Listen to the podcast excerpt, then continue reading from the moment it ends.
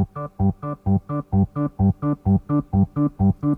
happy Halloween, Halloween, Halloween, happy Halloween, Silver Shamrock. Happy, happy Halloween, Halloween, Halloween, happy Halloween, Silver Shamrock. It's almost time, kids. The clock is ticking. Be in front of your TV sets for the horathon. And remember the big giveaway at 9. Don't miss it. And don't forget to wear your masks. The clock is ticking. It's almost time. Welcome to Worth Watching Host Choice, where we hosts finally get a chance to choose what we watch. Today, we're doing our second John Carpenter-related film in a row, the 1982 film Halloween 3: Season of the Witch. I'm your host, and I don't know what the hell is going on. My co-host is Guy, who is famous for inventing sticky toilet paper.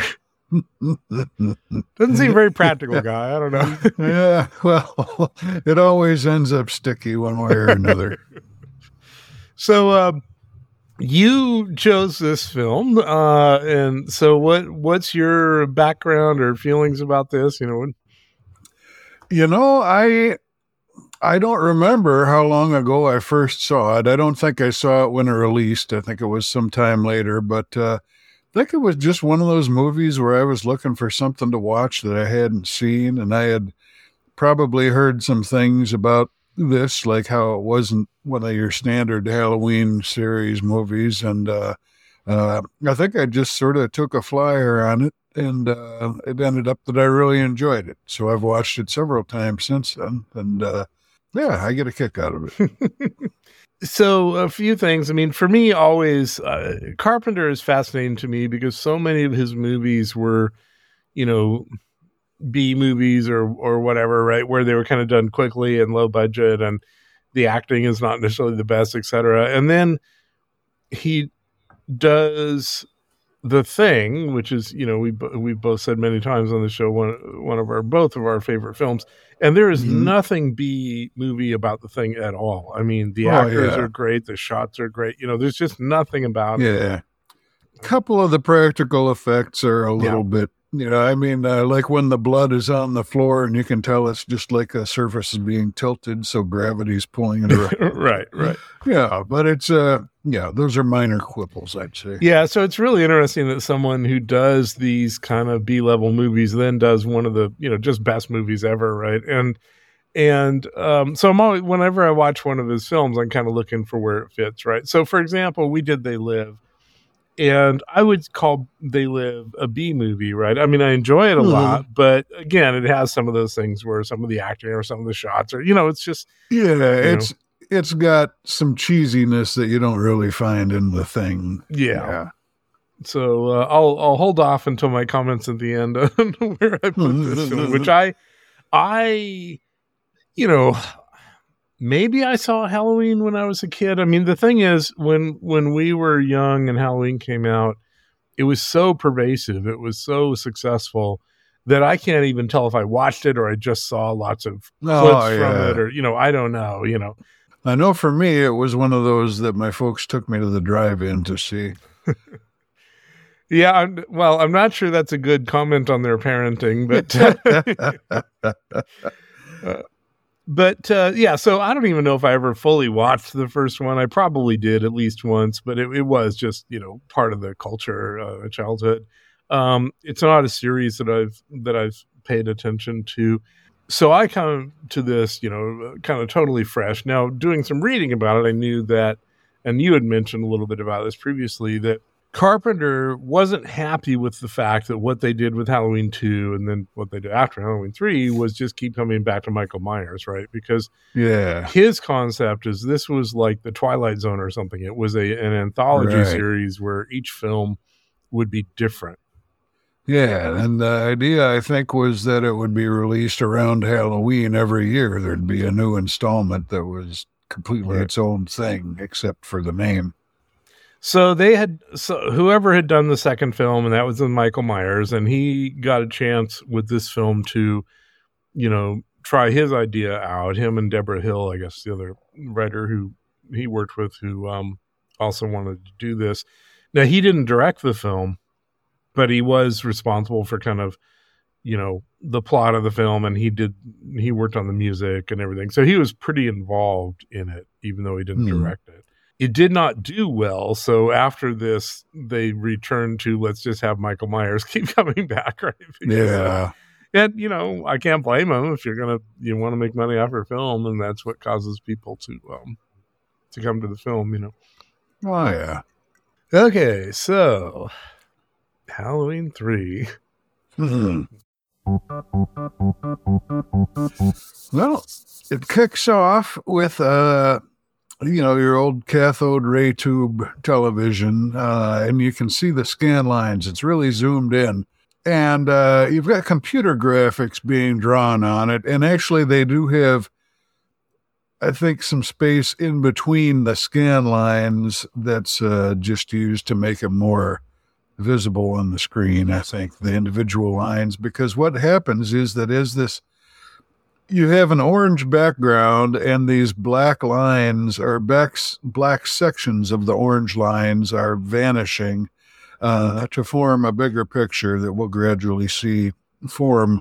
But each time one of these little lines vanishes, or a portion of it, there's a tone to go with it. So that ends up being part of the opening music. You have some music that's not directly connected to the display, but also every time one of those lines vanishes, you get a little tone, and sometimes you'll get staccato tones, da da da da da da, and sometimes there'll be more dee, dee, dee. It just, the pitch and the speed change according to what's happening on the screen. So it's kind of slick, I think.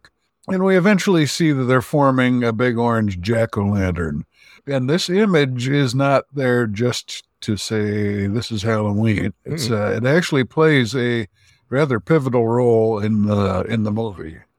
I think we should mention, when we talk about these graphics and everything, that this was, 1982? I mean, the Mac hadn't come out yet. I mean, this is a time when this sort of thing was very cutting edge. And very different than how they might have done it later or whatever. But at the time, this was, something that was pretty intriguing. Yeah. And, this 82, that I think was the year when I started my seventh grade math class, had a little 2-week unit on computer programming. And that was my first introduction, was the Apple II Plus. And it had two different graphics modes. It had these chunky, low-resolution blocks you could draw with, and then it had the higher resolution but fewer colors mode. So something like this was doable on something like an Apple II Plus, but in 1982, there weren't a whole lot of people who had access. So I think my first programming was also on the Apple II. Then it was on the TRS-80, if you remember that one, the Trash 80 from Kubrick. And one of the funky things is I think the Plus maybe had changed this, but like the Apple II itself could only do uppercase characters. One of the things is on the very early online forums, long before the web and all that, you would get annoyed because anyone with an Apple machine, all their messages would be in all uppercase. And then I know some third parties released, you could buy a little box or something that would let you do lowercase. So kids, you have no idea. Also, as we'll see later in this film, this film still has people using dial phones, which is... Oh, yeah. I think we've talked about it before, but every time I see someone using a dial phone, it just sends this shiver through me because it's so annoying, especially when you had to dial the zero, so you had to bring the thing all the way around, and it was like hurting your finger. Yeah, the higher the number, the bigger the dial for it. So we end up with a picture of a CGI jack-o'-lantern, and this is not, your CGI with elaborate shading. This is just orange on black.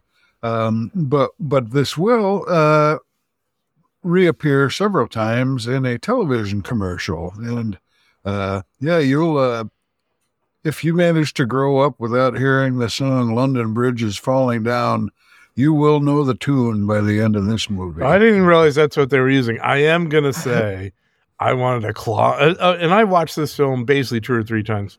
You know, I wanted to claw my eyes out. I mean, they want it to be annoying, and God, is it annoying. And yeah. And the background music too. They have this bouncy little synthesizer and dun dun dun dun dun dun. Yeah. It really really leaves an impression on you. But that's all part of the charm of the movie. I guess charm is one word. So the movie starts out on Saturday, October 23rd.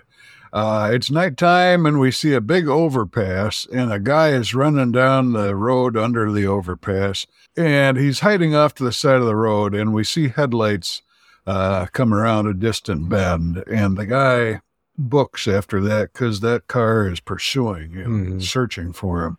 He runs into a scrapyard, and after a moment or two of hiding and running around looking for solutions, you know, trying to get into the locked trailers and so forth. The car arrives, and it turns out that there's also another person already in the scrapyard who does a little jump scare, you know, and so he's got these guys in two-piece business suits who don't seem very emotional about their killing duties. And I have to say, there's this weird theme of that idea of people in a business suit who are emotionless and have gloves in this case, right? Like Firefly had that too, right? Like the big bad guys were exactly this, except their gloves were blue. That was their part of it. And, you know, other. So it's just something that gets reused a lot. You know, the scary emotionless business guy. Oh, X-Files had that. Oh, sure.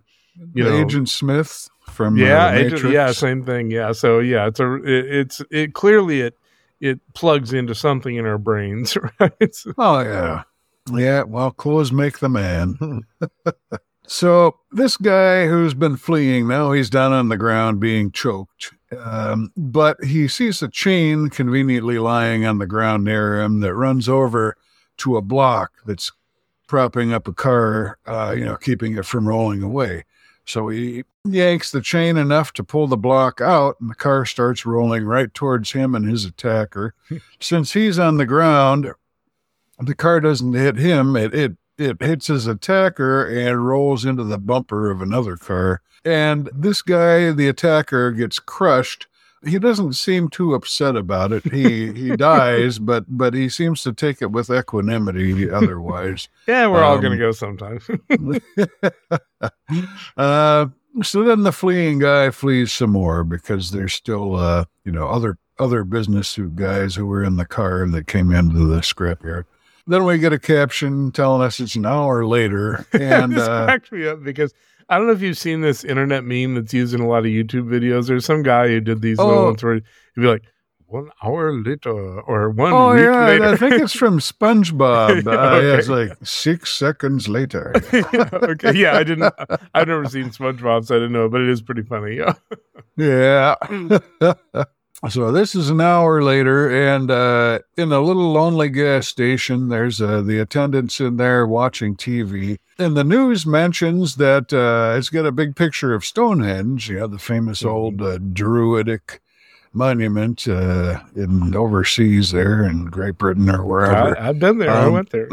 No kidding. I've been there in Assassin's Creed Valhalla. Yes, but I think you. So far, we've determined you've been everywhere in the world thanks to Assassin's Creed. Pretty much, yeah.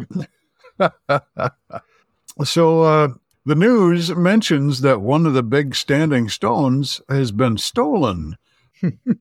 Does then, you know, they don't really have any leads or anything, but it just mentions that. And of course, that is something that plays into the story. Well, what they all say is that's kind of interesting about their approach here. I mean, of course, when you see this, you know that, like, okay, somehow this stone is going to play into things, right? But this is mentioned for like 5 seconds at the very beginning of the film, and it doesn't come back until the end of the film. Like, you could easily forget about it, you know. Oh yeah. So, yeah.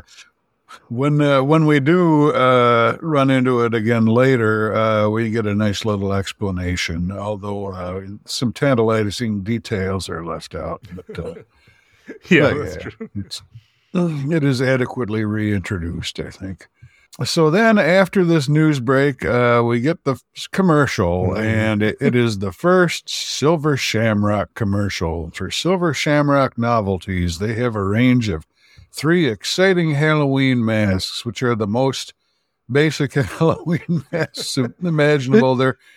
But I noticed in here they do a little verbal trick. I don't remember if it's from the station attendant guy or whatever, but because there are 3 masks, they managed to say Halloween 3 mask, right? So they kind of just stick in the name of the film. I didn't catch that. Yeah. Very good. Now, the thing I didn't notice until I'd watched this a couple times, I did not, even though it's a big part of the film, I did not realize that every time you see the commercial, they're counting down the number of days to Halloween, right? So the commercial will say 8 days to Halloween or 4 days to Halloween or whatever. Right. I even though it's really important in the movie, I did not pick it up the first time through because I was so freaking annoyed about the yeah. But that's to give our listeners an example, that's 8 more days till Halloween, Halloween. Yeah, they've got a constant timer going. And so anyway, these masks, they're the big sellers. And, you know, you've only got 3 masks. There's a witch, there's a jack-o'-lantern, and there's a skull. And yet they're a big deal. So I'm thinking probably in the story world of the universe or whatever you want to call the movie's universe, these are probably like the Cabbage Patch Kids of that year, you know, like the company has been hyping them and advertising them heavily enough that every kid wants a Silver Shamrock. The kind of bizarre thing is, I mean, you can understand that for one year, like, right, there's some set of masks that go crazy and everybody wants them. But it's clear that, as we learn in the film, these have been building up and every year they're like selling more. So the same masks apparently are selling more and more every year. People aren't getting tired of them or anything, so. Yeah. Well, you know, it's like Gucci or Jordache or whatever. You know, I don't know if Jordache is even still around, but it used to be a big seller. Anyway, so this commercial establishes that Silver Shamrock has 3 different exciting Halloween masks for sale. And on the night of Halloween, there's going to be a big giveaway. So the kids all have to gather around the TV set at 9:00 to watch the big giveaway. And I think this is, you know, I'm sure there's some other way this is happening for kids now. But when we were kids, I mean, oh my God, you know, we would watch Saturday morning cartoons and they would have all those ads for, you know, the Star Wars toys or whatever, you know, or the little bikes, Hot Wheels, right? Bikes and all that. And yeah. I got to tell you, at least for me, our family didn't have money. We couldn't buy that kind of stuff, but I so wanted every toy that I saw in those commercials. Yeah,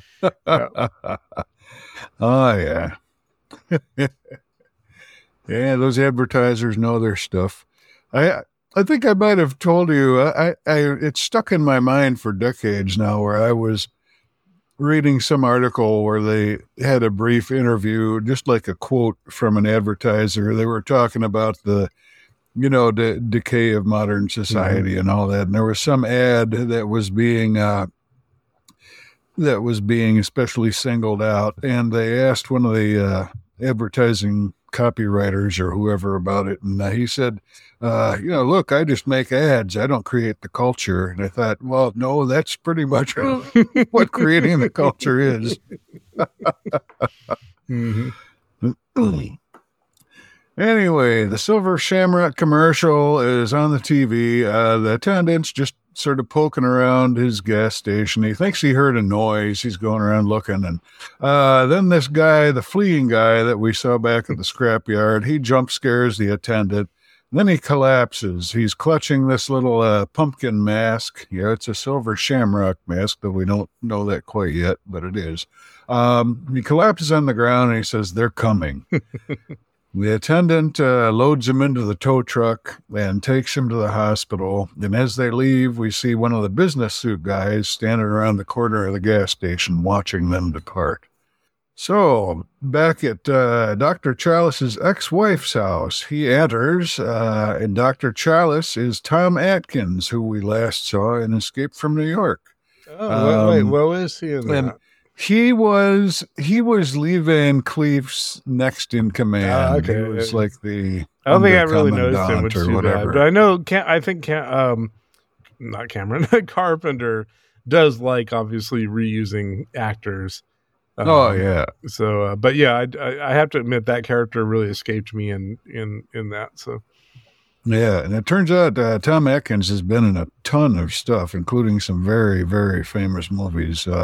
But he's, you know, he rarely. This is a leading role for him, but he rarely gets one of those. I think. I was thinking, you know, side. I could absolutely imagine a universe where he played Snake Plissken, right? Because he has that kind of chiseled look to him and everything. Now I don't. Yeah, he could probably get away with that. Yeah. I don't think he rises to the level of Kurt, you know, but... but I could see where that might have happened, right? Like, if Kurt had turned down the film, I could see him being cast for it. Mm-hmm. That could have worked. But, I enjoy him. The things I have seen him in, I always get a kick out of him. I believe he's the dad in Creepshow also, which is another one of my favorites that I don't know if I have in my host choice list. Well, I think you mentioned it before, and I've said I haven't seen it, so you should add it to your list. Okay, very good.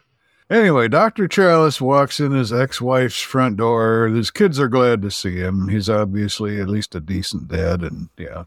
As far as kid pleasing goes, excuse me. Although we do find out that apparently he's been—I mean, it's just kind of implied in here—but apparently he's been drinking before this, and he's a doctor. And they don't overdo it, but throughout the film we kind of see, he really likes the drinking thing. He'll show up here and there with a fresh, unopened six-pack. You know, just like when he's making a call from a payphone, you'll see on the.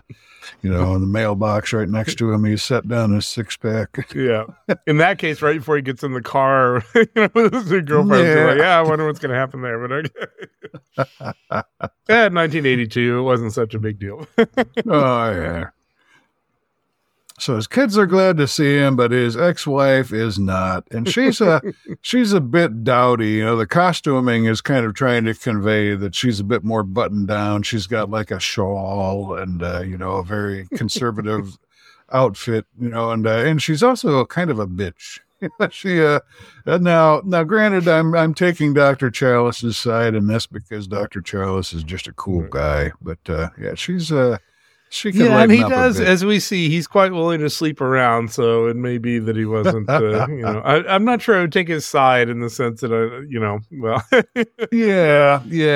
no doubt she has her grievances. And we even find a few during the course of the film where he's constantly, he's a doctor, so he's always getting paged. Yeah, I can't deal with the kids tonight or whatever. And I mean, I know I've watched a lot. I've watched so many YouTube crime and trial videos and everything. And this whole thing of, I mean, I feel so bad for couples who are dealing with a divorce and doing all this. And then it's like, oh, are you taking the kids tonight? You're not, so you set up like a date cause you think they're taking the kids. And then they call you up and say they can't take the kids. And now you're, everything's all screwed up and all that stuff. Oh yeah.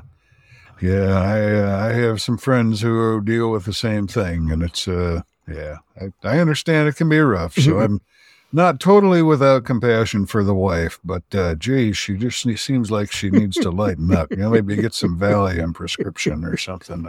Anyway, Challis has brought presents for his kids, but the kids, when they open they're just in paper bags. He didn't wrap them or anything, of course, but the kids open up the bags. Yeah. The kids open up the bags and they're disappointed. They're Halloween masks, but they're not Silver Shamrock masks, and their mom already got them authentic Silver Shamrock masks. It's like as if it was the year for Garbage Pail Kids and you brought them in some, pretenders or whatever, it would just, his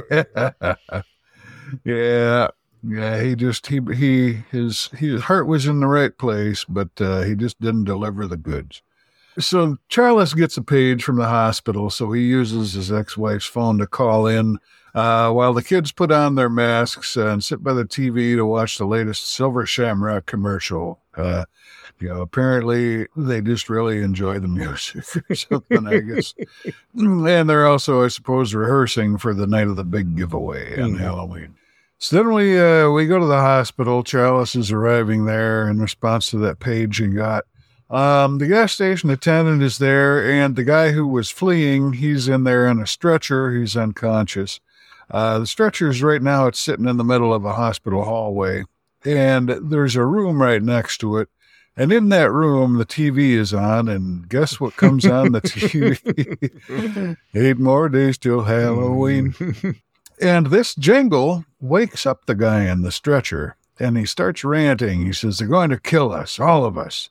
And he's clutching this little orange jack-o'-lantern mask, which is, of course, a Silver Shamrock mask. Meanwhile, we see that one of the business suit guys is standing outside the hospital, and he looks like he means business. He's even putting on his little gloves and all that stuff. So Challis in the hospital, the patients, he's now situated in a room. He checks on him for a moment. Then he talks to one of the nurses, flirts a little with her, just playfully. I don't think he has any romantic interest in her. He's just, you know, they're just kidding around, you know. And then he goes to rest in the doctor's lounge because it's a slow night. When the room is empty, the business guy comes in and kills the patient. And this is, I had forgotten what a nasty little scene this is. I mean, it's not, there's not a lot of explicit gore, but first, he gouges out the guy's eyes, but he's only doing that to be able to get a good grip on the skull from the inside, and he snaps the bridge of the guy's nose, and you see it move. I mean, it's just, you know, for the lack of blood and all, it's still a pretty damn disturbing scene, I thought. Yeah, I would say, I think this is the creepiest scene of the movie, because first... And they clearly did this on purpose, right? First, you just see his fist, and it looks like he's going to punch the guy. Yeah. But then he extends the first and last finger and pokes out his eyes, and then, you know, pulls out, you know, and it's just like, okay, this is pretty, pretty intense. Yeah. So then his dirty business done, the businessman wipes his bloody hands right on the curtain, you know, the one that is in hospital rooms to give the patient some privacy. He just wipes his hands on the curtain. Nurse comes in and catches him there, and he just brushes past her and leaves, and then she sees what's going on, the dead guy in the bed, and she screams. This wakes up Dr. Challis, and he gives chase. He gets out to the parking lot just in time to see this guy get into a car, douse himself with gasoline, and light it up, which makes the whole car blow up, which is, so it's quite a fun little scene. Yeah, I'm going to say, you know, it looks intriguing. I'm not sure how it makes sense. Like, why, you know, why would you do this? But okay. I'm not sure we ever, you know, find out in terms of the movie why you would do this, but okay. He could have just left in the car. That would be an option. Yeah, you would you would think that would be an option, but it opens up some other little side conversations later on with the coroner's assistant. Right, and that's all kind of, you know, I don't know that that really buys us a whole lot either, but that's fun. Stretches out the movie, I guess, because this is a short movie. You know, it's 99 minutes or something like that. And again, it's like, well, I could immolate myself or I could get away. I guess I'll immolate myself. Yeah. Well, I suppose it does suggest that he's in some kind of cult, and in a way, I guess he is. But we'll get to that in due time. So Challis gets back into the hospital. He calls his ex. He can't pick the kids up. She gripes at him. After he ends the call, he looks thoughtfully at that orange jack-o'-lantern mask that the patient had been holding onto. And then it's Sunday the 24th. It's daylight, and the sheriff's deputies are in the patient's room. He's still lying in the bed there with his face covered. The man's daughter, Ellie, comes in to confirm his identity. The cop says you might not want to do this just now, but she wants to do it and be done with it. And she's horrified when she sees the current state of her dad's face, but she confirms that it is her dad. Challis is in there, standing off to the side. He doesn't say anything. Later, he goes out into the hall, and he sees her down the hall crying, and he looks at her, and she looks back and sees him. It's like she sensed his presence behind her. But then he just turns and walks away. And that's all that happened Sunday, because then it's Wednesday. Yeah, I'll say about this. So in doing a little bit of reading about the reaction to it, so Ebert did not like the movie, but he called her out as the best thing in the movie. And I think there's something to that. Yeah. She has kind of an energy and intensity.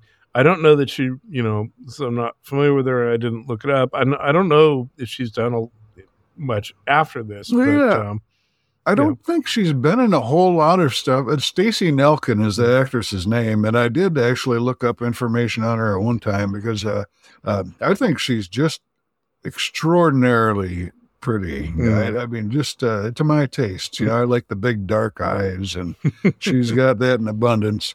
And it turns out, now, I didn't research her for this podcast, but if I remember correctly, she was originally slated to be one of the replicant fugitives in Blade Runner. Wow. With Rutger Hauer and Daryl Hannah and all them. Which is a huge film for me. I don't know if we've even talked about that, but No, I love Blade Runner too. Yeah, Ridley Scott, between Alien and Blade Runner, those two alone would make him sort of a legendary director. Yeah, she's Stacey Nelkin. Ellie Grimbridge is the character's name. She's terrific. I always enjoy seeing her in this. Wednesday the 27th, Challis visits the coroner's assistant, a pleasant, pretty red-haired lady. And she's seems to be old friends with Challis. Possibly they dated at some point. Yeah, they seem to be pretty close. Yeah.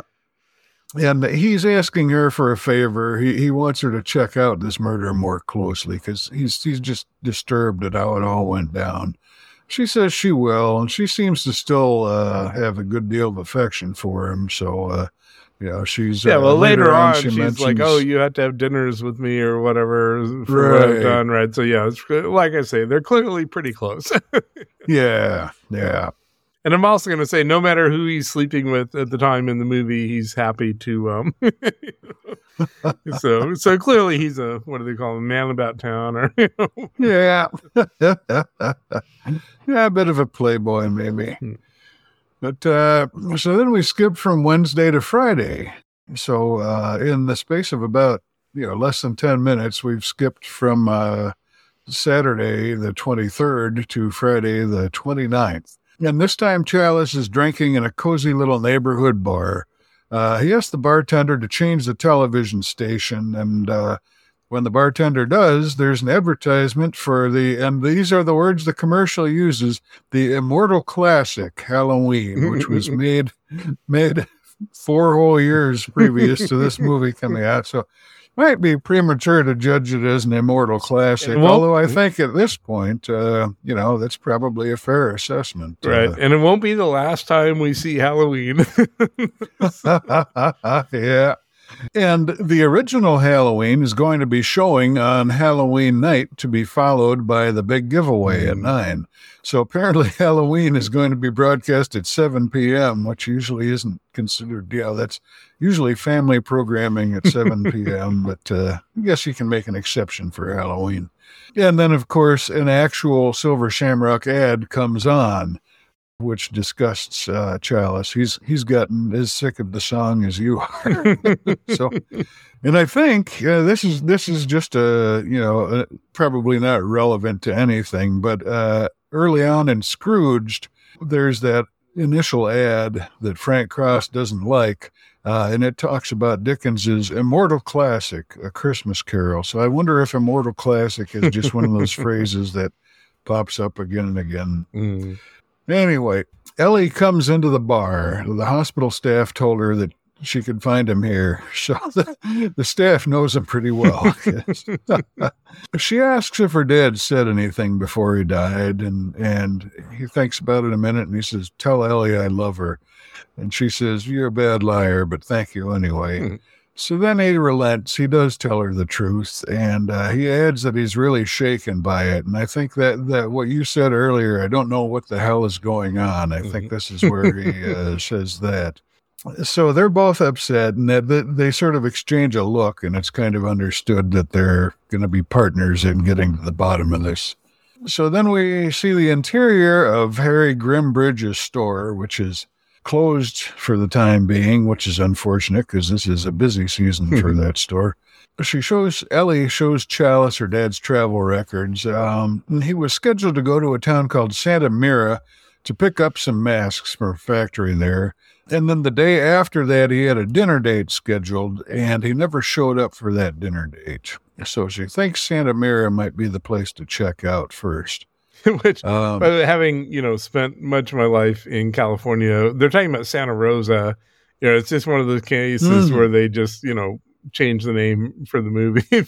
Oh yeah, because they keep talking about San Francisco and etc. So yeah, this is Santa Rosa. Yeah. Now I did read. I actually read one or two critical articles about this movie since I'd seen it so many times. I figured it's not going to spoil anything for me. And it turns out Santa Mira was the name of the town in the original Invasion of the Body Snatchers. Ah, okay. I'm sure so that's where it came from. This is kind of a homage to that. That's great. Yeah. So Challis uses a payphone outside, and I think this is where he has a fresh six-pack of Miller High Life sitting next to the payphone. Right, and then he takes it into the car, so it's pretty clear what's going to happen. But, yeah. So he uses the payphone. He calls off his plans with the kids for Saturday, which the last time we saw him. And he's totally lying to his ex-wife, right? Like, oh, I'm at a conference, et cetera, et cetera. So she has a bunch of boring doctors. She has every reason to be pissed off at him. Yeah. But he's investigating a murder here. Cut the guy some slack. With a beautiful young girl that, anyway. Yeah. All the more reason to investigate. Yeah. So Ellie drives up her car. I'm not sure exactly what kind it is, but it's one of those. I think it's like one of those two-door '80s sedans, like a Buick Regal or something like that. But anyway, it's a nice little early '80s car. She picks him up, and the camera pans back to the window of a television shop along the street, and all the televisions are on. And guess what commercial is playing? Yeah, you can guess. So then we see some California back roads that they have to drive through to get to Santa Mira. And this reminded me of American Truck Simulator. If you ever play that, it's you can drive on a lot of back roads similar to this if you want to capture the Halloween 3 experience. Challis reads off some history I guess he had looked up. It's Santa Mira is an Irish company town. Most of the residents are of Irish ancestry. Silver Shamrock is the big employer. That's pretty much all there is in town. And as Ellie's car drives through the very, very small town, the townsfolk, we catch glimpses of them watching from their windows. It's not like a super furtive thing where they're like peeking out from behind curtains. They're just sort of standing in their living room or whatever, and they sort of look up as she goes by. Yeah, but it's a little on the sinister side. And we see an impressive old brick factory with the Silver Shamrock Novelties logo up on the chimney or clock tower or some such thing. And Ellie and Challis decide to go to this Rose of Shannon motel to make their plans on how they're going to proceed. The proprietor, he's this Rafferty is his name. He's the stereotypical folksy old Irish man.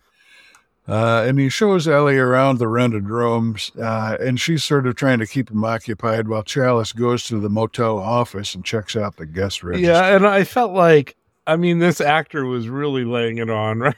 In terms of the Irish thing and everything. Yeah, very folksy, very Irish. Yeah. And it turns out from looking at the guest register, sure enough, Harry Grimbridge did check in here. So now they're on the trail. Meanwhile, at the motel room, Rafferty points out Cochran's black caddy. It's a Cadillac, at least I think it was. It looked like one to me. But Rafferty points this out because Conal Cochran is the big man in town. Mm-hmm. He's the founder of Silver Shamrock and the employer of most of the population, apparently. So as the black Cadillac passes by, he points it out and he says he's a great man. True genius. Well, he's a true genius. I'll give him that much. Great man. Yeah, arguable. So Challis is walking back from the office to his room, and a Winnebago pulls in, a big old heavy Winnebago, and it screeches to a halt in the parking lot, and a loose bike comes sliding off the roof, and it nearly hits Challis, but it doesn't. It misses him just by a hair. The driver gets out and apologizes, and it's the Kupfer family of San Diego. And this guy is sort of he's a friendly guy, but he's also got a touch of the old used car salesman aspect to him. You know, but, well, he is a salesman. He's here to pick up masks for his store. His kid, Buddy Jr., he's a disrespectful little punk. He goes off riding his bike and flips off his mom when she tells him to be careful. And, yeah, so He's a rotten little kid, but it'll turn out that this town has its own Willy Wonka. So, so kids like Buddy aren't safe. Right. It's funny. With this family, I had two reactions. The first one here was the family you first meet in Harry Potter, right? The ones who are keeping Harry Potter, and the father is fat, and they're really awful people. And, Buddy here is fat, and and they have the kid and everything. So it's very similar. And then later, when they're going to get a tour of a factory, it's very Willy Wonka. So that was sort of I definitely picked up on the Willy Wonka thing. Yeah. So Challis proceeds back towards his motel room, but there's another interruption. Another car pulls in, and an annoyed woman gets out. This is Marge Gutman. She also has a store. Hers is in San Francisco. We'll find out in Union Square. So and her order got mixed up, so she's come into town to try and straighten it out. And she complains about having to stay at this motel again. I think she calls it this dump or something like that. She's been here times in the past, it seems. And in fact, it seems like this motel caters mainly to mask buyers. So this is probably its busy season. Yep. Back in the room, Ellie and Challis decide they're going to rest a bit before they visit the factory. Challis talks about, sleeping in the car or on the floor. And, Ellie says very pointedly, where do you want to sleep, Dr. Challis? His response is actually one of my favorite lines of the films. It's something like, that's a dumb question or something. Yeah, that's a dumb question, Miss Grimbridge. And then in the town has a PA system, little loudspeakers on the telephone poles. And we get an announcement at 6:00, curfew. Which is really weird. And they keep repeating it, right? It's very much like 1984 or something, like, the curfew started. It's like, and they never come back to this, but it's like, okay, wow, there's something really oppressive about this town. And a 6:00 curfew, that means basically you get off work, you get home, and now you can't, go shopping or whatever. You just have to. Well, So, it's a little odd here in Santa Mira. And night falls, and we get some shots of the quiet town, nobody out on the streets, and there are a lot of security cameras everywhere. And again, this is like 1982, so this is before the whole CCTV kind of thing, right? So the cameras are a little more creepy. Also... Mm-hmm. Every time we see a camera, it's moving in a way that we can tell that some human person or, human-like person is operating it, right? Because the cameras follow what they're watching and all that stuff. Right. So, yeah. Although, given what we find out about Conal Cochran, these might not necessarily be human operating. Well, that's why I was saying human-like person. Yeah. So Challis leaves the liquor store because apparently liquor stores are an exception to the curfew in Santa Mira, probably because this is an Irish town and all. You know. I'm part Irish, so I get to claim the Blarney Pass. Well, and it's funny because so when I was working for Apple and doing training, I would go to Ireland a lot to do training because there's a big Apple facility there. And it turns out that, especially for the older folks, like, you know, these cab drivers, they were usually older than I would do and everything. And they were all sober because, now the young folks were drunk as hell. That's another thing. But the older guys were sober because there'd been so much concern and focus on everyone in Ireland being an alcoholic that they had all these programs and everything else. And so, so the old guys had kind of sobered up. It was interesting. Yeah. Huh. Well, good for them, I guess. sounds sad, but you know, who knows? I could be there myself one day. We'll see.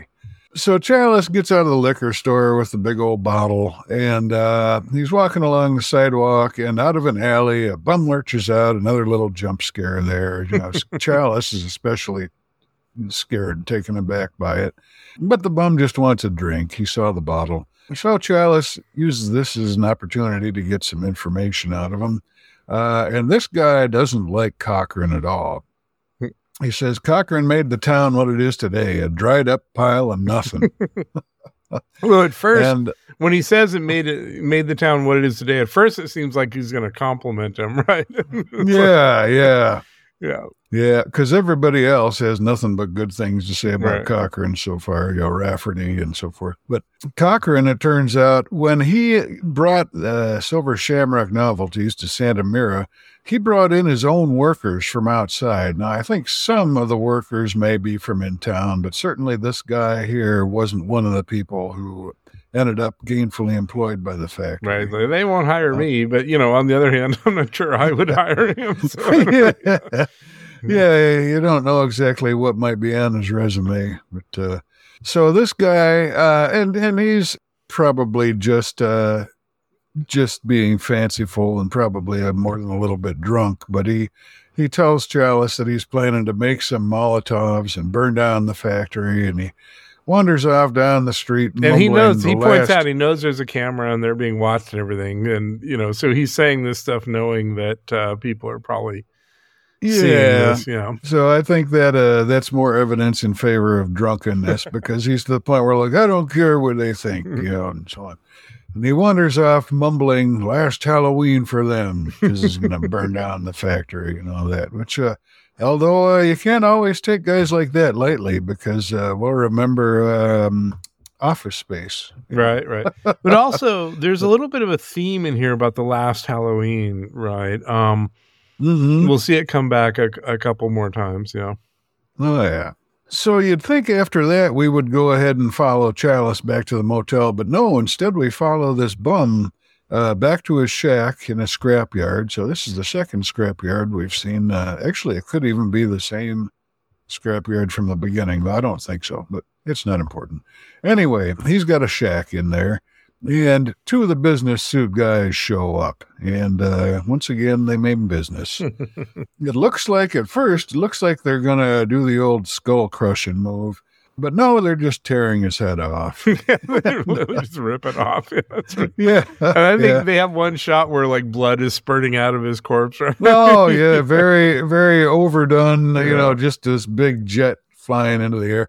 So it is gory, but it's not, I mean, as far as gore goes, it's moderately toned down. I mean, and for me, honestly, crushing the skull is scarier than pulling off the head. I don't know. I bet. I thought, that this wasn't quite as disturbing a scene to me, even though there's more blood in it, and more, you know, tendons and whatnot.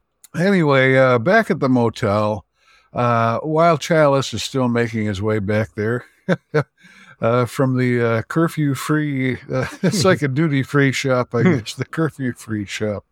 Back at the motel, Ellie's outside her room, and she's startled by a car horn. It seems that Marge was in her car and accidentally pressed the horn. She apologizes, and she starts complaining again about the Silver Shamrock. This time she shows Ellie a mask. And she says the merchandise is slipping, and she shows her that each of these masks has a big disc, you know, about maybe 1.5 inches across, something like that, with the Silver Shamrock logo on it. That's kind of the seal of approval. And the disc fell off the mask. So, you know, not good quality there.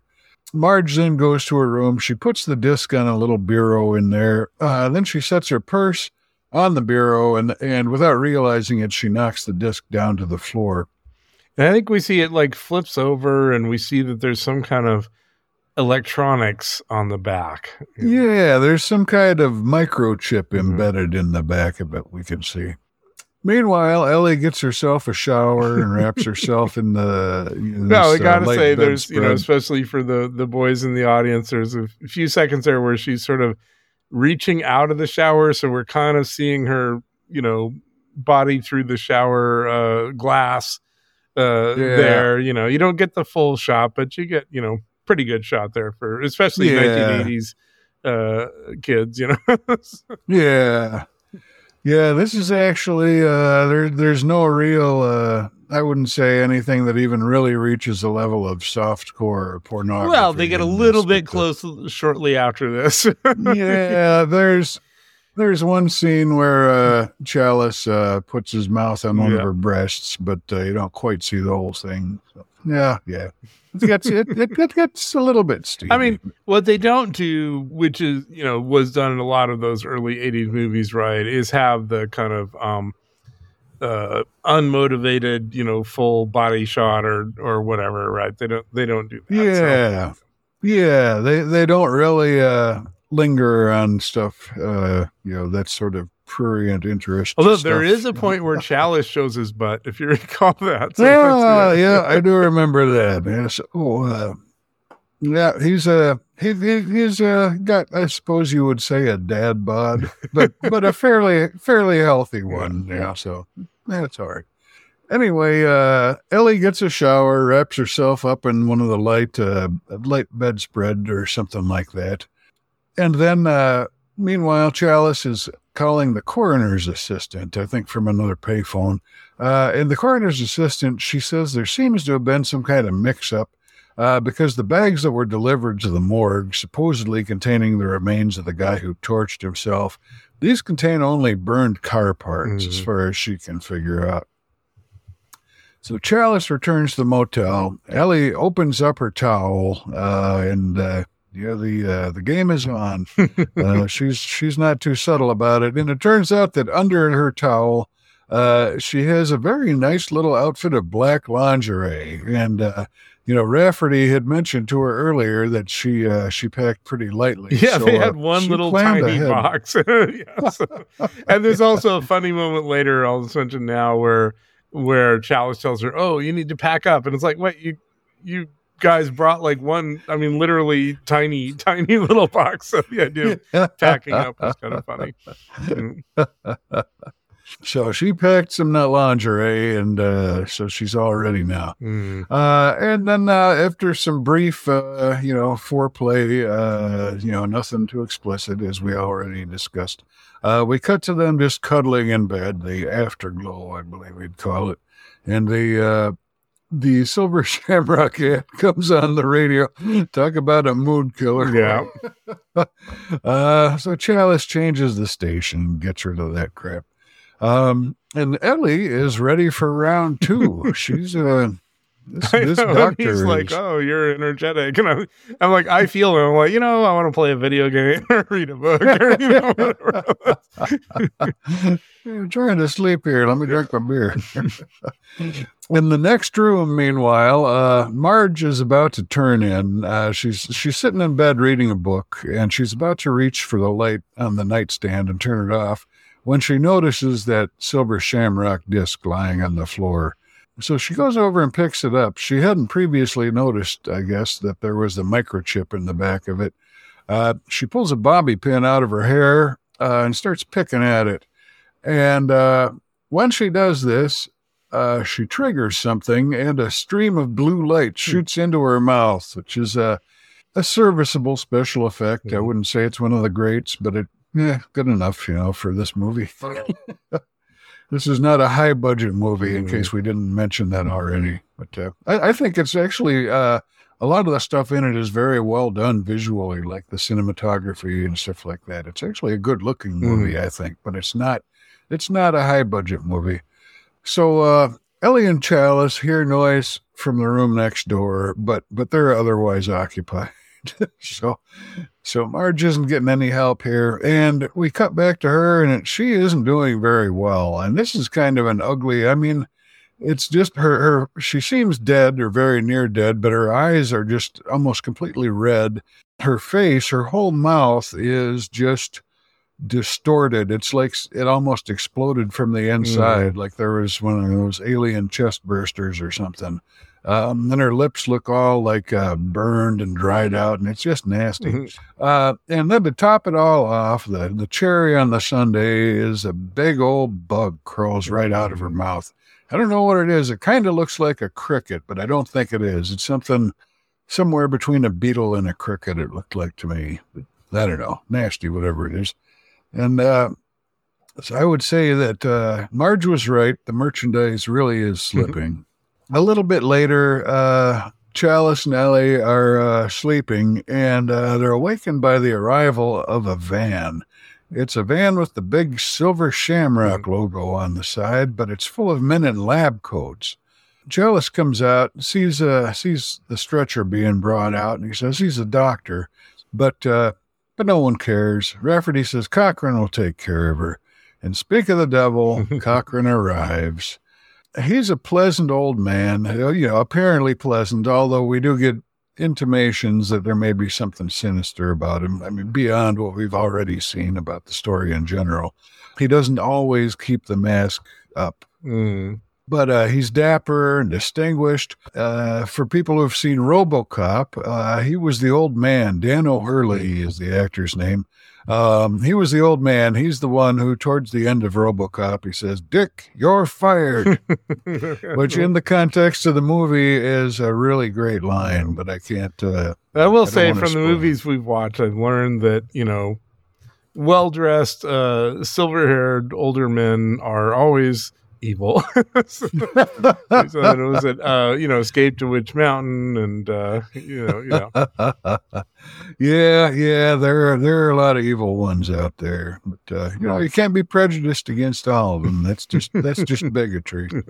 So Cochran has a quiet discussion with Rafferty, and Rafferty apparently knows a little bit about what's going on with the whole Silver Shamrock thing, because Challis hears Rafferty see the word misfire in answer to Cochran's question of what's going on here. And misfire seems like an odd thing. Ellie and Challis go back to their room, wonder what that meant, a misfire. I'm not sure what a correct fire would have been. It just doesn't, it doesn't make a lot of sense. Yeah. It's a firing before the big giveaway. I guess we should mention that Cochran assures them that they have this great facility for healing people at the mask factory, which we're not quite sure why why they would have this, but okay. Yeah. Well, it is a company town. You know, you got to have the emergency eye wash stations and all that stuff. Anyway, they get back to their room. They wonder about what they meant by misfire. They end up sleeping through the night, though they don't get back into bed. Challis just dozes right in a chair, and then Ellie is curled up near him in the corner of the bed. So it's like, I think, you know, he just zonked out, and she just wanted to be as close to him as possible. But in the morning, the factory whistle sounds. It's the end of curfew, apparently. And Challis talks to the coroner's assistant again. I think he's using the phone in the motel office again. And the assistant is more puzzled than ever. She says, in all this stuff she's been sifting through, there's no evidence of teeth or bones or anything organic at all, just car parts. He asks her to look into Conal Cochran, and she writes down the name. He hangs up and leaves, but then the camera pans down a little, and we see a silver disc on the wall of the counter below the phone, that is apparently some sort of listening device, a bug, which a bug, I guess, is especially appropriate given this movie. And that's the end of the first half. So busy first half and more to come. So Challis and Ellie head to the factory. Well, one of the creepy guys is watching them. And they go in, and there's kind of a, office here. And they say that they had a lost order of masks, and they're trying to get information because, her father had been there and had gotten masks and everything. And so they're playing on that. But they can't get any real information out of them. And they're about to leave when the Buddy Kupfern family shows up. So those were the folks who... had the camper and the bike that fell in front of him and everything. Yeah. And it turns out that Buddy has sold more masks for them than anyone else in the country, and the family is getting a tour of the factory. And this is where it's really Willy Wonka, right? Because you have the fat dad and the obnoxious kid and the tour of the factory. And yeah. And Kupfer, they're about to go on the tour, and Kupfer says something like, "Hey, you mind my friends come along?" Yep. Meaning Challis and Ellie. And Cochran, this is one of the points where the mask slips a little. He looks a little bit displeased momentarily, and then he recovers and says, "Of course, I was just about to ask them." Yeah, and he tells them that he apologizes for the unfortunate events the previous evening, and says that the woman who was hurt has been flown to a hospital. So apparently their in-house facilities weren't good enough, and she was flown to a hospital. So everything's going to be okay there. A likely story. But yeah, Challis and Ellie get added to the factory tour. And the first thing we see is liquid being poured into molds and then the masks being removed from them. They have a pretty large room with all that. Then we go into a room, and it's full of old-style toys, most of which are animated. And by animated, I don't mean it's a cartoon. I mean that they're moving. The toys are moving, or in some way. They're like animatronics. Yeah, like dummies with moving parts. And Buddy tells Challis that Cochran is famous for creating practical jokes. Why, he invented sticky toilet paper. I'm really not into practical jokes, and this would be a great, great example of why. And then they get to a room with some of the masks that are actually painted, because the ones we saw earlier, right, were just the first part of the mask, and they weren't painted or anything. Right, they were just the raw latex. The boy immediately wants one of them, but Cochran says he can't have one of these because he can only have one that's been through final processing. And final processing is going to turn out to be a pretty important concept. And Buddy wants to know about final processing, but Cochran is cagey, and he's like, "Oh, it's trade secrets, and we do a little bit of this and a little bit of that, and we can't really tell you. And also, it involves volatile chemicals, so we wouldn't want to expose you to any of those." Yeah. And meanwhile, Challis notices that the creepy guys they've been seeing around are guarding the factory, and he kind of freaks out, and he grabs Ellie and wants to leave. But then Ellie sees in a warehouse room, she sees her dad's car, and she runs toward it. Now, plot-wise, I'm not quite sure I understand this, but I guess in the, in the beginning of the movie, he ran, I don't know, who knows. But anyway, she sees her dad's car. And she runs toward it, and several creepy guys, step out of kind of nowhere to stop her from approaching it. So, yeah. And Kupfer and Cochran are standing at the delivery dock, and they can see this from there. And, Kupfer seems a little bit concerned about what's going on with this sort of standoff. But, Cochran just puts on his most charming demeanor, and he says, "Trade secrets." Yeah. Yeah, that settles it. So back at the hotel, Ellie and Challis are there, and Challis wants to bring in the Marines, which is a little bit of a weird comment, but kind of out of the blue. And he leaves the room to go to the main office so he can call someone, because, again, kids, people didn't all have phones back then. So. Although usually your hotel room would have a phone, but this is a dinky enough hotel room that it's realistic that they might not have had a phone in all the hotel rooms, right? Yeah. And he's going to call someone with jurisdiction, but every number he tries can't be completed for some reason. So. Mm-hmm. And then he returns to the room, and guess what? Ellie is missing. Yeah. And then we get, this pretty good shot of a phalanx of creepy guys, outside the door about to come in, and they break in the door. Although, I mean, if they just stole Ellie, I don't know why they just weren't in the room already, but whatever. So they break in the door, and while they're doing that, he escapes out a window and runs down the street. And he sees a car with Ellie pull into a garage, and he again tries a payphone, but nothing will get through. And he sneaks around the building where he saw Ellie, and he finds an open window and goes in and searches. And now we get, he finds this room with an old woman knitting in a chair. And I felt like this is very sort of Psycho. Also, there was a, I'm sure this wasn't a reference for them. They were probably thinking Psycho. But if you remember, The Prisoner had this. There was the old woman in a chair knitting or something at some point who turned out to be kind of evil. But that was a long time ago. So. Yeah. I don't recall it, but it doesn't sound completely unfamiliar either. I'll take your word for it. So he asks the old woman where Ellie is, and he kind of grasps her, and her head rolls off. It turns out she was mechanical, we see. But she wasn't like an android. She wasn't like one of these creepy guys going around. She was just like a mechanical toy almost, right?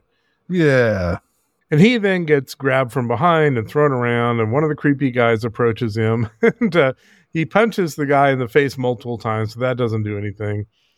But eventually he punches him in the stomach, and his hand kind of goes through and is covered with this oily goo. And it turns out that has decommissioned the creepy guy. So I guess that's how you do it. Yeah. And also he pulls out a bunch of wires and stuff. So if you had any question about what kind of guys these were. And then more creepy guys show up and restrain him. And Cochran shows up. And there's a funny little thing here because he spends a little bit of time, because the old woman's head is there, and he's upset that she was broken. Says she was a rare piece, 1935 Germany. We'll have to replace her. And it's only even though he says that I think of the date he has was 1700 sometime. Minor point. And then the weird thing is he's standing right next to Challis, but he now notices him. Like when he was saying those things, he didn't realize he was there. But Cochran points out to Challis that soon it will be Halloween morning, and he's going to be very busy, and Challis, as a medical man, should find it quite interesting. So I think this is kind of the excuse, like, because Challis is a doctor, he wants to put him through, because he should just kill him now, right? But he that's doesn't. The evil overlord thing. You got to monologue a little bit. Yeah. So he leaves him alive so he can observe, his brilliance or whatever. Yeah. And then we see it's Sunday the 31st, which is Halloween. Mm-hmm. And Challis is taken to the final processing room. And in the elevator on the way, Cochran talks about creating these androids, the creepy guys. And he talks about how actually it turned out the internals were pretty easy, but, the externals turned out to be tough. I wanted to mention on the way to final processing, they go back outside on that delivery dock. And I hadn't. I may have noticed it before, but I didn't remember it if I had. While they're walking along with the, Challis being escorted by androids and all that, Cochran just pauses for a minute and sort of stands and looks out off the dock, into the parking lot and presumably the distance beyond. And he just has this sort of air of like taking a deep breath and thinking, what a beautiful morning. What an exciting day. It was just a neat little, just a 1 second moment that I thought was kind of cute. Right. Anyway, go on. And when they get to the final processing room, it turns out here is the missing stone from Stonehenge. So from 90 minutes ago, that reference, which they haven't repeated or anything. So, if you missed the few seconds at the beginning of the film, He talks, he says something like, you wouldn't believe what a time we had getting it here. Yeah, that's right. Yeah. But as you mentioned, he doesn't explain how they got it there, right? So it's this massive, thing. And he's just like, yeah, that was an adventure. Okay, let's move on. And he shows, because again, yes, he's the bad guy who has to do a monologue now. He shows Challis how they're taking particles from the Stonehenge stone and putting them in the discs that are attached to the mass. And then he shows him Ellie on a monitor, and she's strapped to a table and apparently unconscious. Then we see Buddy's family being taken into a room, and the room is dressed up like a living room. And we can hear the family talking, although we see when they go in, they don't see this. We see when they close the door, it says test room 1. Now there's a big plot problem here. There's a couple of plot problems, right? Because they're going to test stuff on these guys, but it's already Halloween. Like this stuff's already all rolled out. And also later coming on, we see all these, android workers are chipping pieces off the stone, but it's already Halloween. Like all the masks are already out there. Yeah. So it's just kind of funny. But so Buddy's family is taken into this room, and, Buddy thinks that Cochran wants him to give feedback on some commercials or something. I don't think we mentioned one thing about the wife, and the actress does a pretty good job for a small amount of time, because the very first time earlier in the film when they met Challis, she's like, bending backwards and doing all this stuff to kind of be sexy, even though she's, in the context of the film, not really a sexy woman. And at that point, Buddy had said something that was kind of like, to me, it sounded like he's into wife swapping or something, because he's kind of like, look at that, But we don't explore that further. But although what she does at multiple points in the film make it clear that she's, a very sexy person, and she's, always touching up her lips or doing whatever. So Buddy thinks he's supposed to give some opinion on television commercials. Meanwhile, while they're waiting for that to start, he's concerned that the factory isn't accepting his mask orders for next year. And his wife jokes that maybe they aren't having Halloween next year, so that fits into the theme of the film, right? Obviously, this is going to be kind of like the last Halloween, but it doesn't really make any sense that the office would not accept his orders. I mean, why not accept the orders and not cause suspicion, right? But it allows you to have this line. So. And Cochran now has the television turned on, and it's the final version of the commercial. They're seeing ahead of time the one that's going to be shown to everyone tonight. And the commercial instructs the kids to put on their mask and watch the magic pumpkin, which constantly flashes. Yeah, and this is, of course, the pumpkin that we saw constructed in the opening credits. Yeah. And the boy puts on his mask, and then actually they did a pretty good job here. It's probably a pretty simple shot, but still pretty good, because as the pumpkin is flashing on the screen, we're seeing the disc on the back of his neck flash, right? But almost from reflections. I think they just had a light they were probably turning on or off or something, pointing at it. And then the mask sort of constricts onto his face, and he falls over, and insects and snakes start coming out of the mask. So it's a little weird. Yeah. And the mother faints at this, and Buddy freaks out and tries to get out of the room, but the door is locked, and then the snakes start biting him. And they actually I'm not sure how they did it. They did a pretty good job of the snakes, like jumping up and biting at his leg. So I don't know if they were, usually you would do like a reverse shot where you're pulling it off of him, and then doing it in a reverse or something. I don't know, but whatever they did was pretty effective. Well, yeah, the rattlesnake, that looked like it was really biting something. Yeah. It like really lunging. So it was very convincing if it was faked, but I think it was probably just like a wax leg or something that they gave it to bite. And then we end this scene, with what I mentioned earlier, where we're watching the creepy workers using picks to take pieces off the big stone, even though, everything's already pretty much over. But and now we see, and this is kind of weird, but it's well done. It wouldn't surprise me if it was, some kind of second unit footage where you have the assistant director do it or something. We see this montage of kids across the country running along with their masks, and a lot, and they're going home to watch the big show.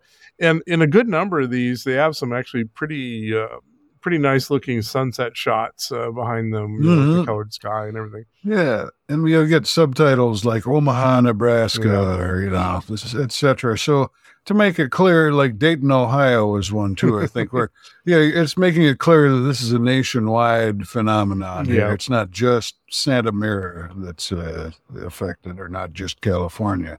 Yeah, they're neat scenes.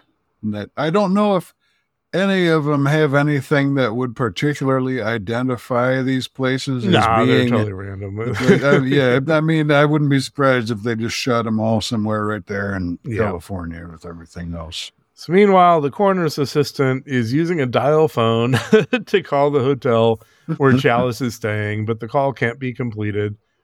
And she calls someone else, Roger, I think, we don't really know who he is. And she says she doesn't think the pieces from the car fire are actually car parts. And she wants him to look at it because, you know, she's figuring out that it's like an Android part or something. And then as she's talking to him, we see a creepy guy entering the lab. And then she and I don't really understand what this was. It makes no sense to me. She's staring at the ashes and the parts, and she has a sudden realization, and it causes her to try and call the sheriff. Well, like, what? You know, why would you suddenly call the sheriff? You know, I don't know. But it's too late. The creepy guy is there, and he's found a drill in the office and in the lab, and he sticks it through her ear. I mean, it's off screen. Yeah. It's a little disturbing nonetheless. Yeah. One thing I wanted to mention was that, you know, during the phone call where Challis had asked her to look into Conal Cochran, we saw that there was a bug listening in on the whole thing. So that's probably why the android was sent out here to deal with it. I didn't notice that, but it was still, to me, like, I just didn't understand what it was she realized and why that would, like, let's say she realized somehow by looking at these parts, oh, it was an android, which wouldn't make any sense. Why would you immediately call the sheriff? I mean, it just didn't, you know, like, oh, android, I better call the sheriff. Okay. Yeah. Anyway. Well, like maybe it just fell into her head finally. They're like, oh, wait, these parts were the guy who torched himself. And then, you know, once she realized that, she had to tell somebody right away. I don't know.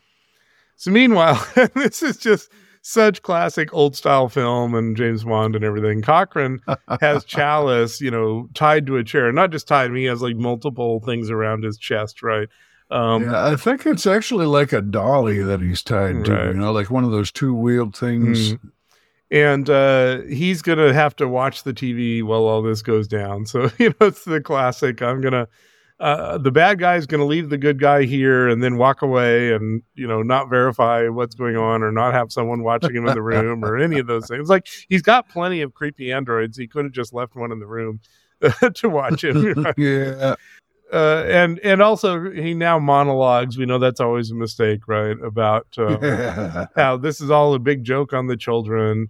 And again, I don't quite understand his motivation. Because on the one hand, he's like, oh, it's sort of a practical joke on the children. On the other hand, he gets into this very intense thing where he's talking about early Irish history and what Halloween meant and how they all were in their little, you know, mud huts, and you know, during Halloween was the time when the barriers were down between, you know, the real and the unreal. And even though he's talking about something that happened apparently 3,000 years ago, it's pretty clear from what he's saying that he was there. So, you know, he's an immortal or, you know, has something weird about him. But it's just a little odd to me. I don't know if he was necessarily there or he just has a great nostalgia for that time period and wants to bring it back. But he also, Challis guesses at one point, you're talking about witches, and that's, you know, hence the title Season of the Witch, or the subtitle. Even watching this a couple times, I didn't even really catch on to him saying witches. So to me, the subtitle was a little weird, right? It's just, it doesn't have much to do with the movie, honestly. So, but he says the last great festival took place 3,000 years ago and the hills ran red with blood. So apparently that's what can happen this time. Oh, and he also says the planets are in alignment. And this reminded me, so I was at this cult facility in Iowa. This is my weird history. And it would have been around this time. And there was this point where the planets were in alignment. And I remember So there were these conspiracy theories that weird things would happen with gravity and, you know, the earth would be destroyed or whatever. We had this really sweet young girl who was in this school, and she was a talented artist, but she was very naive. She was one of those people who, you know, believe any kind of meme or something that's sent her way. And so we did this cruel thing where we put a picture of her next to the word naive in the dictionary. Huh. And then I think we were talking about this planets lining up or whatever, right? Because she believed in all this. She believed literally the world was going to end. And we maneuvered the conversation about the definition of the word naive, and we got her to get the dictionary and look it up. And then her picture was her. So I'm kind of thinking. So anyway, the whole reason I say that is I think there was probably at this time this thing where the planets were in alignment, and that's what they're referring to. So. Yeah, I don't remember what year it was. It was sometime in the 80s, though. I remember seeing Carrie Fisher interviewed on David Letterman, and she was talking about she had been in Central Park and seemed like New Age people doing their drum circles or whatever there. You know. All right, so apparently the planets being in alignment and Stonehenge and whatever and witches and Ireland and so, and we're not going to have Halloween next year. So he puts a skull mask on Challis and wishes him a happy Halloween and leaves. Nah, I wouldn't want to wear one of those masks for any money. Yeah, not after what Challis saw. And now, you know, what's on TV, I guess, as we said before the big show, is we get a number of shots from the original Halloween movie with Curtis. What's her name? Jamie Lee Curtis. Yeah, Jamie Lee Curtis, like walking around the outside of a house. And it's, I don't remember that part of the movie. It's been too long. But, and meanwhile, Challis manages to scoot his chair or whatever it is so he can kick in the TV screen. And he's actually very clever here. Mm-hmm. It's also worth mentioning that not only is the movie on the TV, but it's a part of the movie where the famous Halloween theme music is playing very prominently. So you've got you've got that Halloween and this Halloween. Right. It's a mind bender, man. Right. And then after smashing in the TV, Challis uses something to cut his restraints. Now, normally in movies like this, you know, Mission Impossible or something, you'll see them take a knife or something or take a pen or something at some point that they then use it. I don't know what it was he had. I don't know why he had it. I've got your answer because I had a suspicion, and I watched closely to see if it was right, and it was right because I'm just that good. It was a large shard of glass from the shattered television screen. You know, I totally missed that. I mean, the director did nothing to, like, we don't see him reaching for glass. Yeah. We don't see, you know, but yeah, and it's kind of a dim room that they're filming it in. Well, good catch, but I'm still going to blame the director because I just didn't, and I was curious and I couldn't figure it out. So, and then this is kind of funny because, you know, there's one of the cameras in the upper corner of the room, and so once he's cut his restraints, he does the most amazing throw in history where he takes the skull mask and throws it, and it completely covers the camera. And I'm like, okay, you'd have to do that like 1 to 500 times to make that work. Yeah. And it's just, he doesn't even put any arm into it. You know, it's just a flick of the wrist, and man, good throw. Yeah. I guess that's why, you know, maybe his doctor training gave him those reflexes. Who knows? He then manages to unscrew a vent, and he gets into one of those perfectly human-sized ventilation shafts. I mean, there must be like a special, you know, factory you order these from. Right? But at least this isn't one of those shafts that's like, you know, 3 feet high. I mean, this is just barely big enough for. Well, the other thing always missing from these, that's the reality, like, especially, they don't really do this so much anymore, but they did, you know, 20 years ago. And so, right, they would have the false ceiling, right? You know, offices, the drop ceiling. Yeah. And that's always terrible because if you actually go up there, and I've done this, you know, there's dead rats and dust and everything. That's why, you know, they've had this concept that they would call of a sick building, right? And sometimes that was just that you had all these dead, decaying animals in the drop ceiling that were making people sick. You know, now if you go into most places, they don't have that, and that's why you'll see just sort of the, you know, the bare pipes and everything. Anyway, seems like that was a plot point in some movie or TV show I saw where like somebody had their hidden stash of whatever and they hid it up above one of the panels in the drop ceiling. But I digress. Well, this vent, as is usually the case of these vents, is miraculously clean. They clearly have people who go through and clean it up all the time. Aye. And while he's going through the ventilation shafts, Cochran is informed that the camera in his room, I think it's camera number 2, isn't working. So creeps go into the room and discover that he's gone and uncover the camera. Meanwhile, he gets outside and he finds a room with a phone. You know, back in those days, it was so important to find someplace with a phone. and oh my God, I mean, again, kids wouldn't. I mean, I've been in those situations like you're on the street, you want to call a cab. There's no, you know, you're trying to find a payphone. Like there was no. I mean, it was really difficult back in those days to communicate. Right? Mm-hmm. And we even. Oh, I remember one time. So we find a payphone. We call a cab. And the cab shows up, and the guy insists that we're not his passengers because there's no phone nearby that he can see that we could have called him from. I mean, that's how it was back then, right? So anyway, he finds a phone, and he calls his ex-wife, and he's kind of hysterical at this point, and he's makes no sense at all, and he's begging her not to let the kids use the mass, and he's talking about people dying, and, you know, and what happened to Buddy's family and all this. And of course she's just like, you're drunk because, you know, it's sort of in the background of the film, but it's clear he's kind of an alcoholic and, you know, she's had to deal with this a lot. So she doesn't want to hear any of it.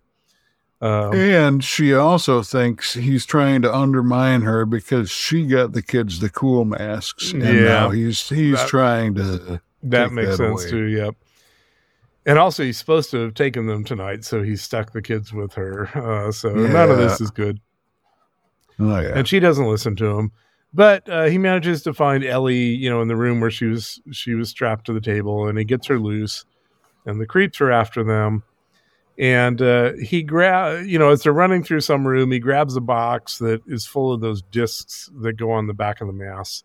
And this is a pretty big leap of logic he manages to make here. It works out. So he realizes what he can do with them. He sneaks into the control room, you know, where the Stonehenge thing and all the people are. And he finds a control panel and pushes some buttons that cause the commercial to start up. I'm not quite sure why. I think mostly it's for the, you know, the visual and audio of it. But I think he knew that that was the plan because Cochran had already monologued him at that point. Right. So Challis knew the plan was for the commercial to trigger the discs, and he knew the discs could be triggered because of Marge, what happened to her. I guess that makes sense. I mean, I guess it wasn't clear to me that the commercial was triggering the discs, but you know, it makes sense. You're right in the plot of the film. Yeah. And another thing I wanted to mention, because I don't know that I ever really. I may have subconsciously noticed it before, but I never really, I don't think explicitly noticed it, that the TV monitors and computer equipment that are controlling this whole operation are arranged in a circle with these big high racks with television monitors on them that are like the standing stones of Stonehenge. So it's like the control center is its own miniature Stonehenge, and of course it's all lined up with the big stone across the room. Okay, well, okay, so that explains something. I mean, obviously I noticed they were in a circle. I did not realize they were reflecting Stonehenge, but the thing that happens soon will fit into that. So it totally makes sense, yeah. Oh, yeah. So Challis and Ellie now go up to a catwalk above the room, and he drops the disc from the box onto all the creeps, and it shorts them out.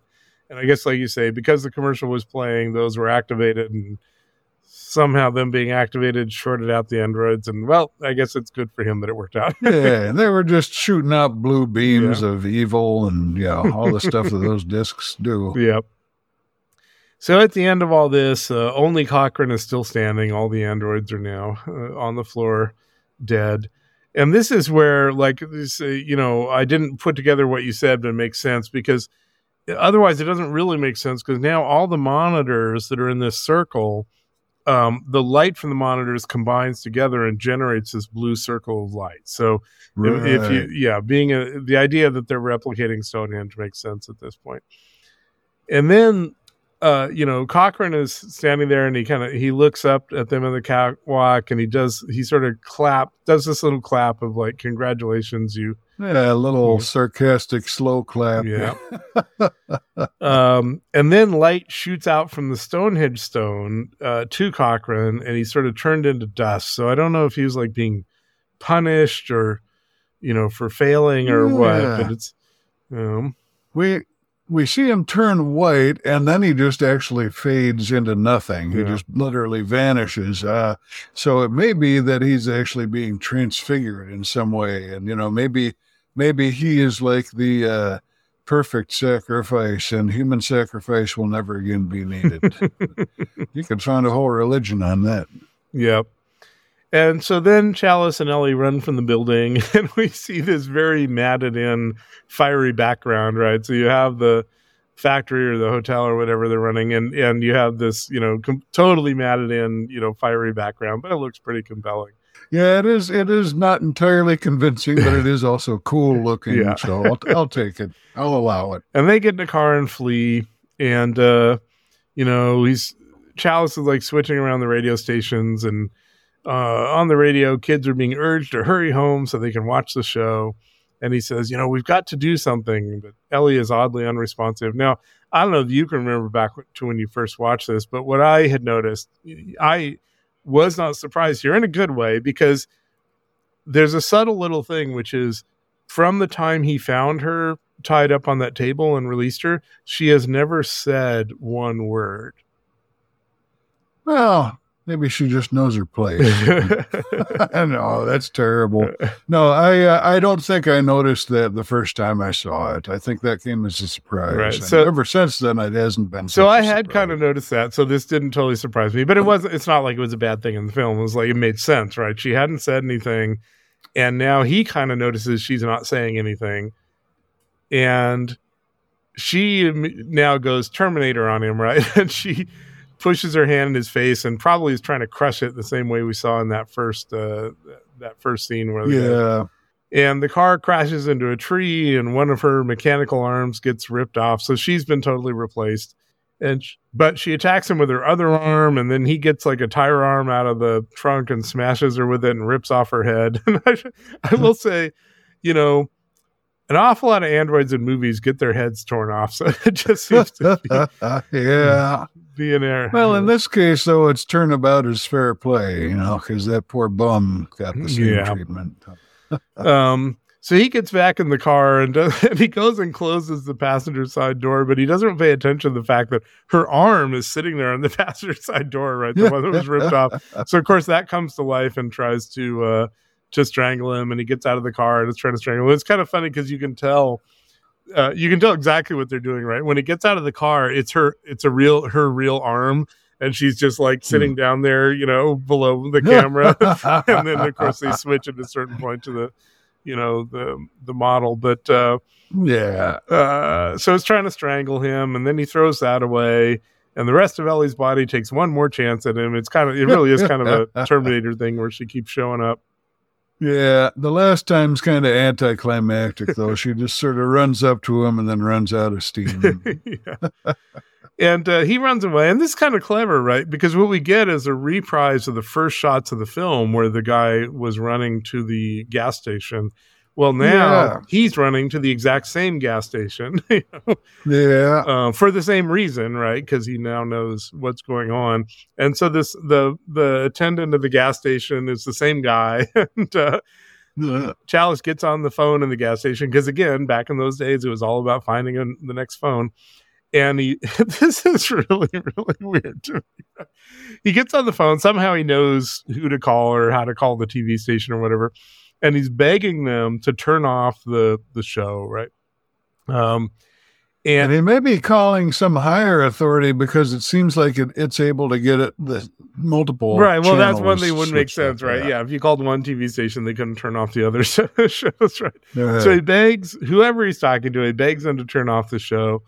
And he totally sounds insane, right? But for some reason, whoever he's talking to decides to listen to him and turns it off. But in the meantime, these kids en masse have come in, which is very convenient, into the gas. Like, why were these kids here? Why did they come to a gas station? It doesn't make any sense, right? But anyway, these kids in the mass come into the gas station, and they're looking at the TV, and when it turns off, they switch to another channel. Then that one turns off. Then they switch to a third channel, and that one is still going. And Challis is screaming, turn it off, right? And we kind of get his voice becomes echoey. He's like, the third channel is still showing it. And that's the end of the movie. Yeah. And of course, the third channel, that's a very 80s thing, because that's what you generally had, ABC, NBC, and CBS. And then you'd have some UHF and, other things. But mainly, you'd have three main channels. Yeah. Yep. I guess since it's your choice, I'll give some of my reaction here. I mean, what I put, I put Carpenter's films on this spectrum, as I mentioned earlier. So I think The Thing is an A film. I think that They Live is a B film, but it's, a lot of fun. For me, this is kind of a C film. No, fair enough. I was going to say it's at least a B- film, but I mean, in terms of, plot coherence and, just various aspects, it's like, I think it's a film that punches well above its weight, but its weight isn't all that weighty to start with. Well, and I think I forgot to mention in the beginning, we talked about, it didn't do well, and they dropped this concept after this, right, and went back to just having Michael Myers every time. But it did become a cult classic, right? It became one of those that apparently has an ongoing audience and everything. So there's something about it that people tie into. Well, I wanted to mention, actually, I mentioned I had done some research beforehand, not a lot. I read a couple articles, but one of them was from a place called Alamo Draft House. It's like a theater that has special events, and I think it was for this past Halloween. They wrote an article because that was their Halloween movie this year, was Season of the Witch, and they had a very good description of it. And what triggered that was you mentioning that this movie has a cult following. They had a good point about the movie that had never really occurred to me before. They said the message of this movie is that television rots your brain. It's just very, very literally true in this movie. Yeah, that's true. That's true.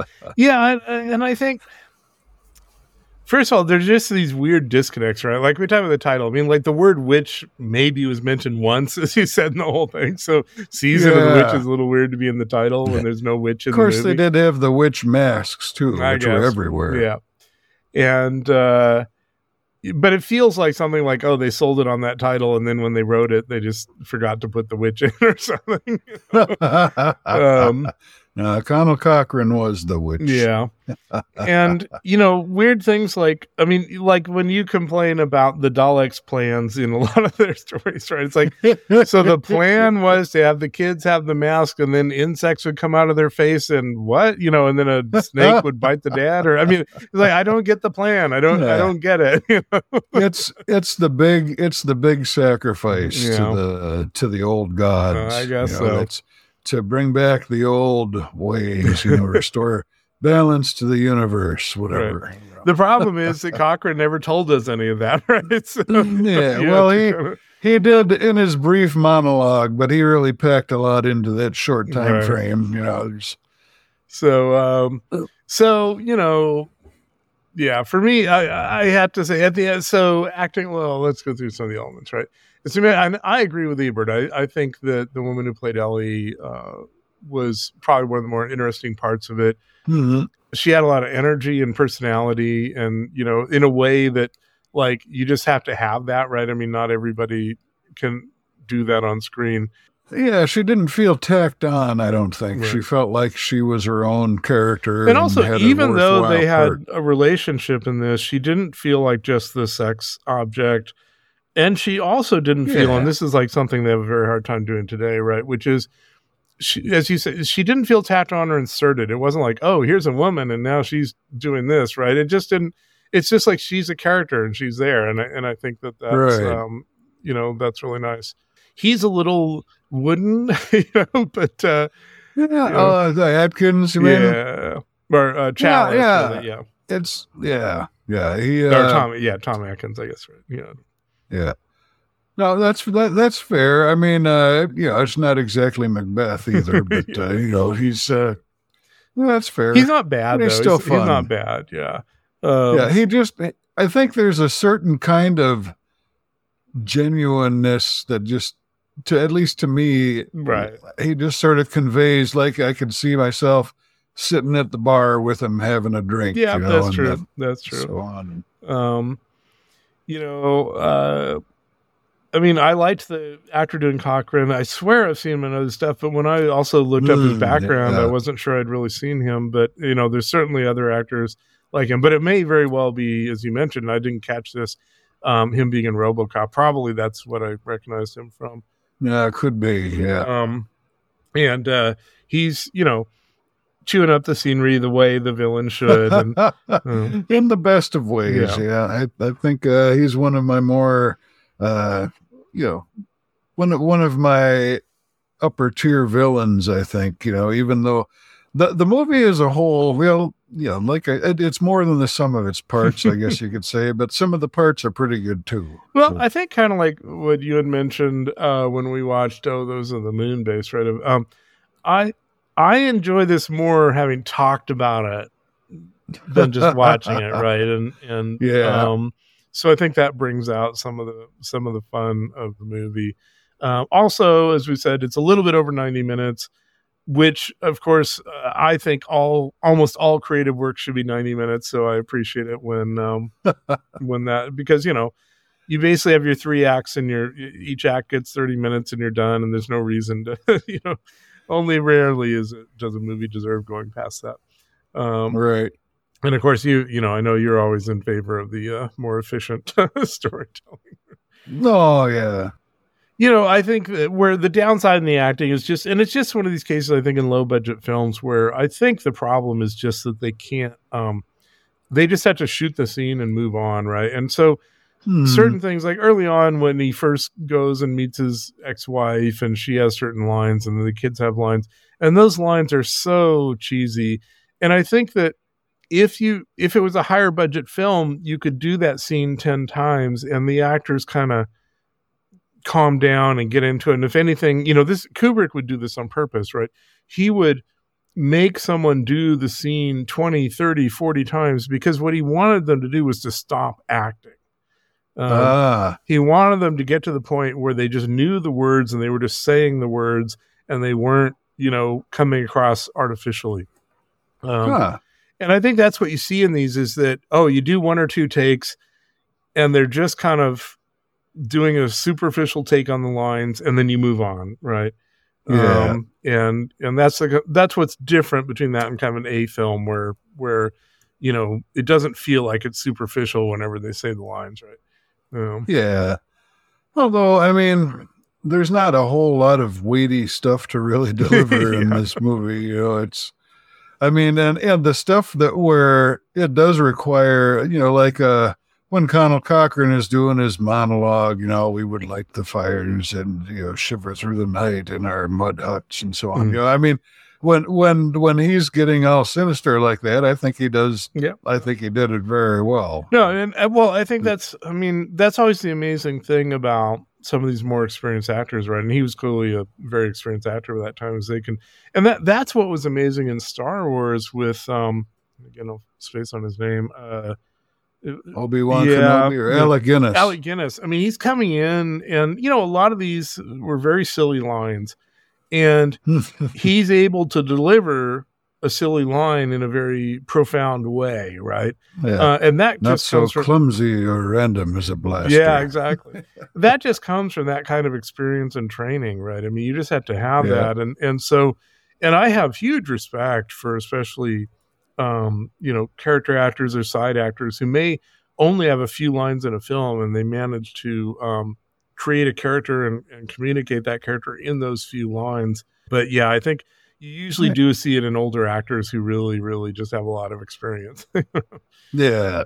And a lot of the time we've discussed actors in the past who a lot of those older actors are the ones who really go in just to have fun, you know, just to kick back. Yeah. Well, they're not trying to create a career for themselves. You know, they know how things work. Yeah, exactly. Yeah. So, I mean, for me, what it comes down to on the worth watching side is that I would not drag, at least at this point, maybe as I see it a couple more times and get more into the cheesy aspects, but I wouldn't be dragging anyone to the couch for this one. Yeah, you know, I probably, well, prison company excluded, most people I wouldn't require to see it. But, you know, I'd tell people I like it. I really do like it. It's, you know, I always enjoy seeing it again. But yeah, it's not, I wouldn't say it's a must see, but if it sounds at all appealing to you from the discussion we've had, it's probably worth your while. Yeah. Well, you know, Carpenter remains one of our favorites. And, you know, another sort of maybe C-level one that I've started watching but never finished is that Precinct 16 or 17 or whatever. Assault on Assault on. So, you know, that's one to watch at some point. Okay. And is there anything else he's done? Oh, you know, I was talking to someone recently about the fact that we were doing Escape from New York, and he's like, oh, have you seen his... vampire one or whatever later on. So he did a few films later on that may be worth taking a look at some point. Yeah, Vampires with James Woods is the lead in that, and it's I haven't seen it for years, but I watched it a few times, and it was a fun one. It's I would say it's probably another B-, as far as overall movie, you know, status goes. But I found it quite enjoyable. I wouldn't mind watching that. In the Mouth of Madness too, or something with Sam. What's his name? So I haven't seen that one, but that sounds like one I'd like to see actually. So you know, I think the interesting. It's just so fascinating with Carpenter that he's not like a Kubrick where every film is this, you know, polished gem, right? Hmm. Yeah, and so he has these really, really, as we say, B or C level movies. Then he has The Thing, and then so it's just so, you know, interesting. And he is also one of those very rare directors who had multiple huge successes, or you know, we would call The Thing a huge success. It's a huge success over time. It wasn't when it was released, but sort of a slow burner, you know. But it will forever be on best of lists going forward, right? So it's a huge success in that way. So he's just that rare director who, between Halloween and The Thing, and you know, They Live has you know, managed to nail it in multiple times, and not just doing the same thing over and over again, right? He didn't just redo Halloween over and over again, which some people do, right. Well, next up, it's actually a little hard to say because of our scheduling here. It's probably going to be our next Kubrick film, but I can't be sure of that. So just don't you mean Kurosawa? That would be true. It'd be Kurosawa, yes. Just because they both start with a K, and I was just talking about Kubrick, I mixed them up. Right. So probably it's going to be Hidden Fortress with a friend of the podcast, Andrew Heaton, unless something changes and it's something different. So come back next week to find out what we're listening to or what we're watching. How about that?